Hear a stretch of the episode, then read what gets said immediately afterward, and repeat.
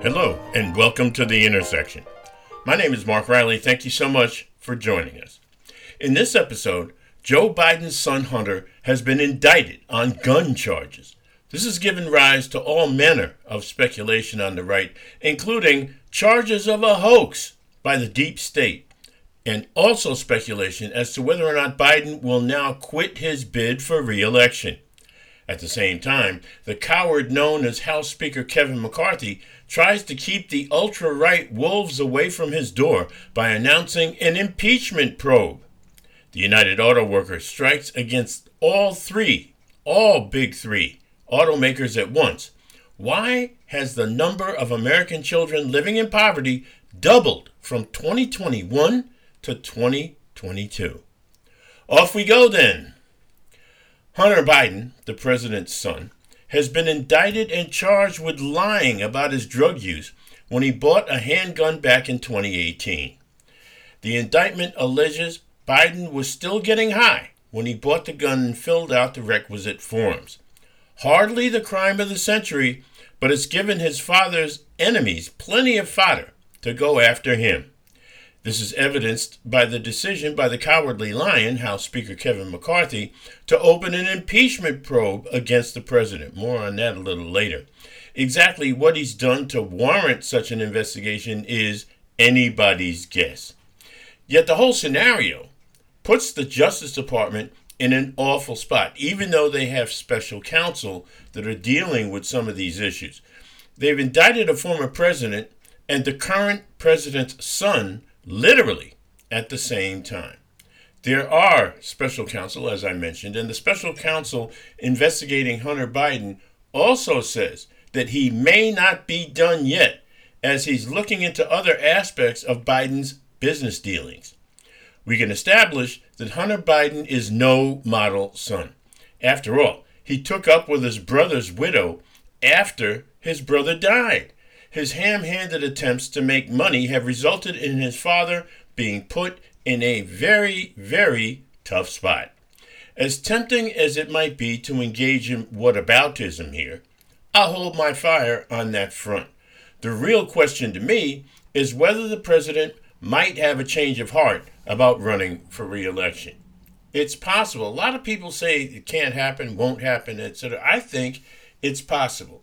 It would be unseemly at best to be running a presidential campaign while your son is facing charges and facing trial on charges that carry a maximum sentence of twenty-five years.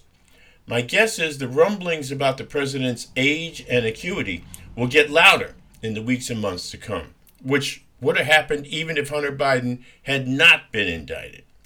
We know that Joe Biden loves his son almost unconditionally. He's wisely stayed out of the swirling controversy around Hunter, even as a deal that would have spared him jail time collapsed. I've always thought the person who could convince Joe Biden to drop out of the race is his wife, Jill. It's obvious that right now she has to be publicly supportive of his run for re-election. Will Hunter's troubles lead her to advise him to drop out? And then there's the right-wing echo chamber. They're saying the Hunter Biden indictment is a smokescreen constructed to mask all manner of wrongdoing, not just by Hunter Biden, but by his father, the President of the United States. While we're on the subject, what exactly has the G O P got to launch an impeachment probe of Joe Biden? What exactly do they have? What hard evidence do they have? Their suspicions about what the president did to help his son financially have turned out to be remarkably evidence-free. So you might ask, what is the rationale for commencing an impeachment probe? Try Kevin McCarthy's effort to save his own bacon.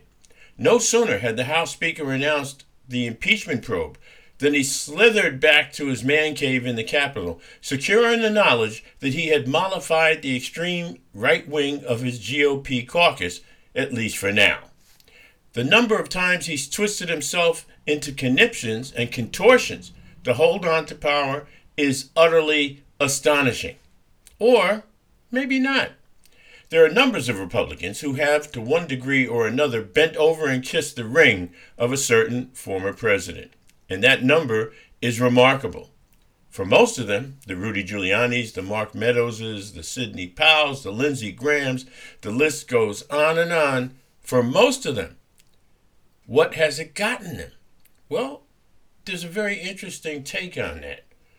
Many of them, by the way, are facing criminal charges, even though Lindsey Graham apparently, I guess, would be looked at as an unindicted co-conspirator because he hasn't been charged, but there was evidence that the special grand jury down there in Atlanta did want to charge him. Actually, I should say Fulton County, to be completely accurate.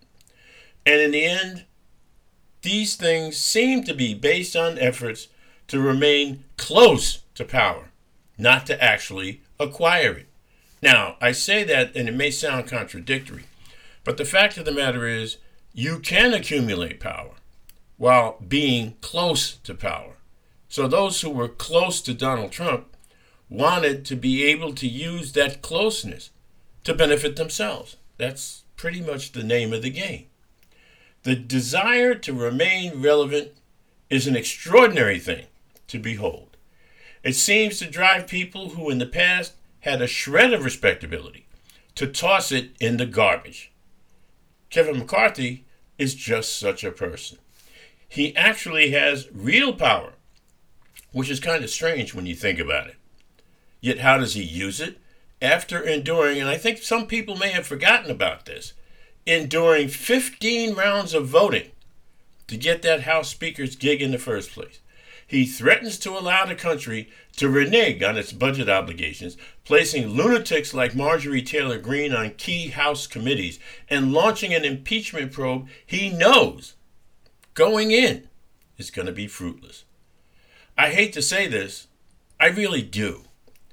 But the same quest to hold on to power that drives Kevin McCarthy's rank stupidity also drives Joe Biden's re-election campaign. The nature of power, and I've seen this over the long years, over the long term, the nature of power is transitory. The same people who will grovel at your feet if they think your power will benefit them won't return your phone calls the minute that's no longer true. Kevin McCarthy knows this. That's why he's trying to maintain his grasp, even when it's obvious, despite his kowtowing, that it's slipping day by day.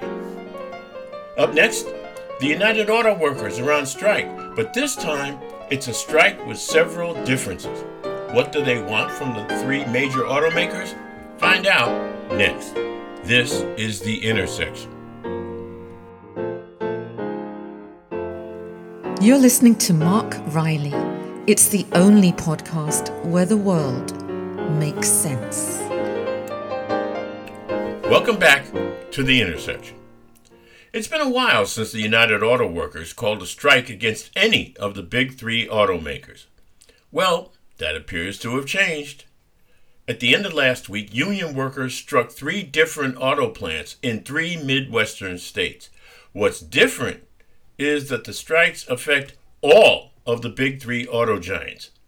Negotiations have remained deadlocked, with the U A W asking for a forty percent raise over four years. Now, before you jump up and say, what, forty percent over four years? That's way too much.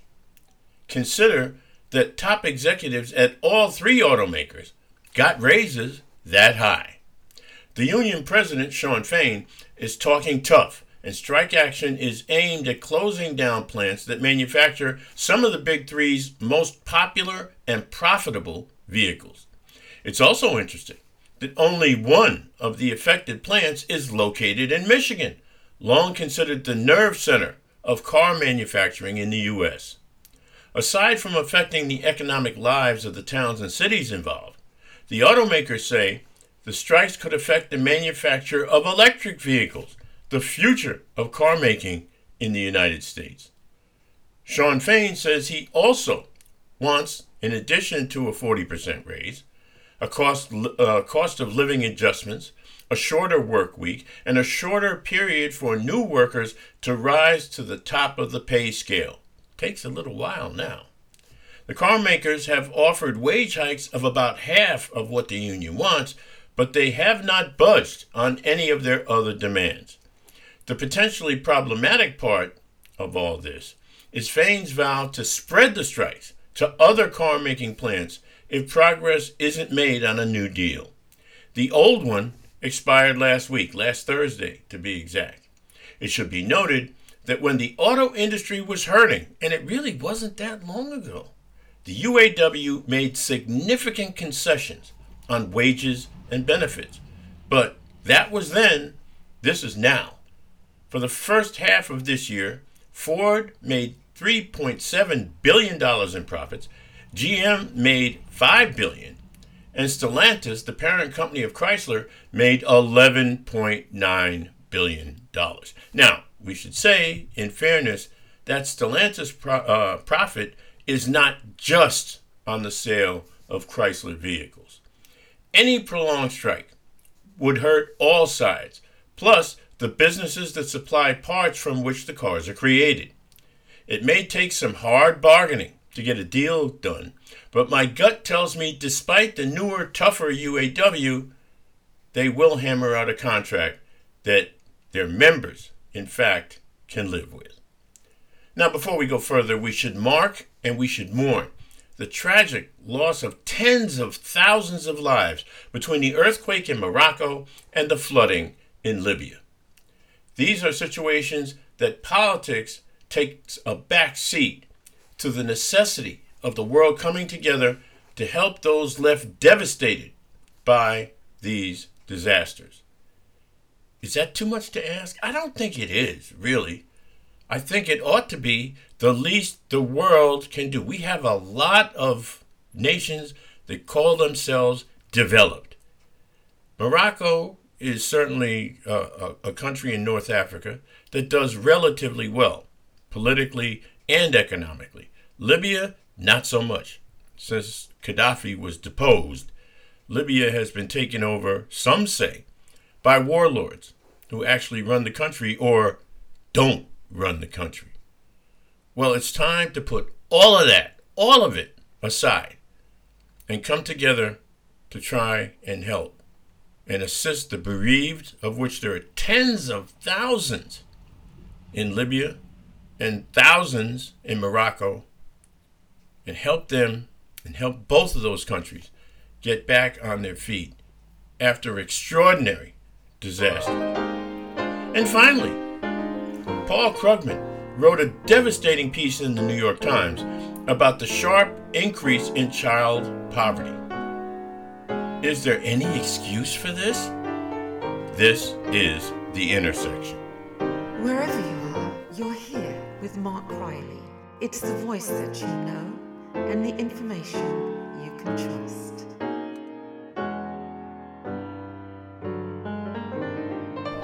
Welcome back to The Intersection. I've always believed that the true test of any government can be measured by how many of its people are moved above the poverty line, whatever your definition of poverty is. I say this because living in poverty is no joke. Those of us fortunate enough to live above the poverty line tend to think of being poor as an abstraction, or worse, the fault of the poor person.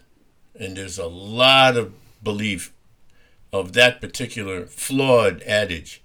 And you hear it from people, sometimes politically speaking, Republicans, conservatives, the right wing, whatever. It's the poor's fault that they are poor. Well, Paul Krugman of the New York Times has written a trenchant column on the stunning increase in child poverty from twenty twenty-one to twenty twenty-two. The fact is, five point one million children fell into poverty in a single year. That's not year to year in the twentieth century. That's two years ago to last year. Think about that for a minute and think about what it means from the perspective of a child, a poor child.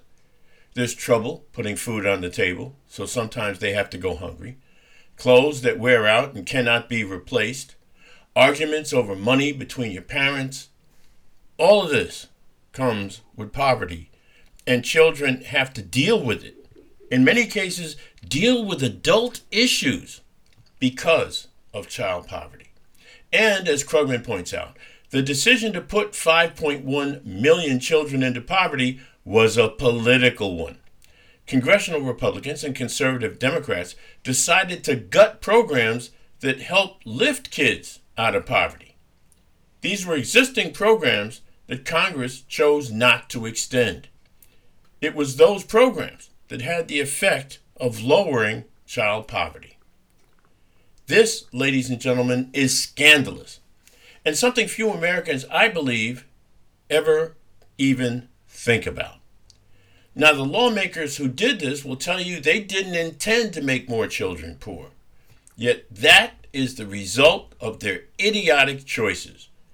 Many of them voted for Donald Trump's disastrous twenty seventeen tax cut. The loss of revenue stemming from that decision could have funded, for example, the twenty twenty-one enhancement of the child tax credit. Paul Krugman argues that was in part responsible for a drop in child poverty, extending that tax credit alone. It would have cost one hundred five billion dollars. Now, to most people, one hundred five billion dollars is a lot of money. But actually, it's a drop in the bucket when compared to other federal programs. Paul Krugman also says there's ample evidence that money spent on such programs pays dividends in the long run. Children lifted out of poverty end up healthier, better educated, and more self-sufficient than those who remain poor. Now, that ought to be seen, in my humble judgment, as an investment. That one hundred five billion dollars that it costs to extend a, a child tax credit, that should be looked at as an investment in the future of those children, an investment. And it pays dividends. The problem is that in many instances, people don't see the dividends. They're not told about the dividends, so they don't believe that they exist.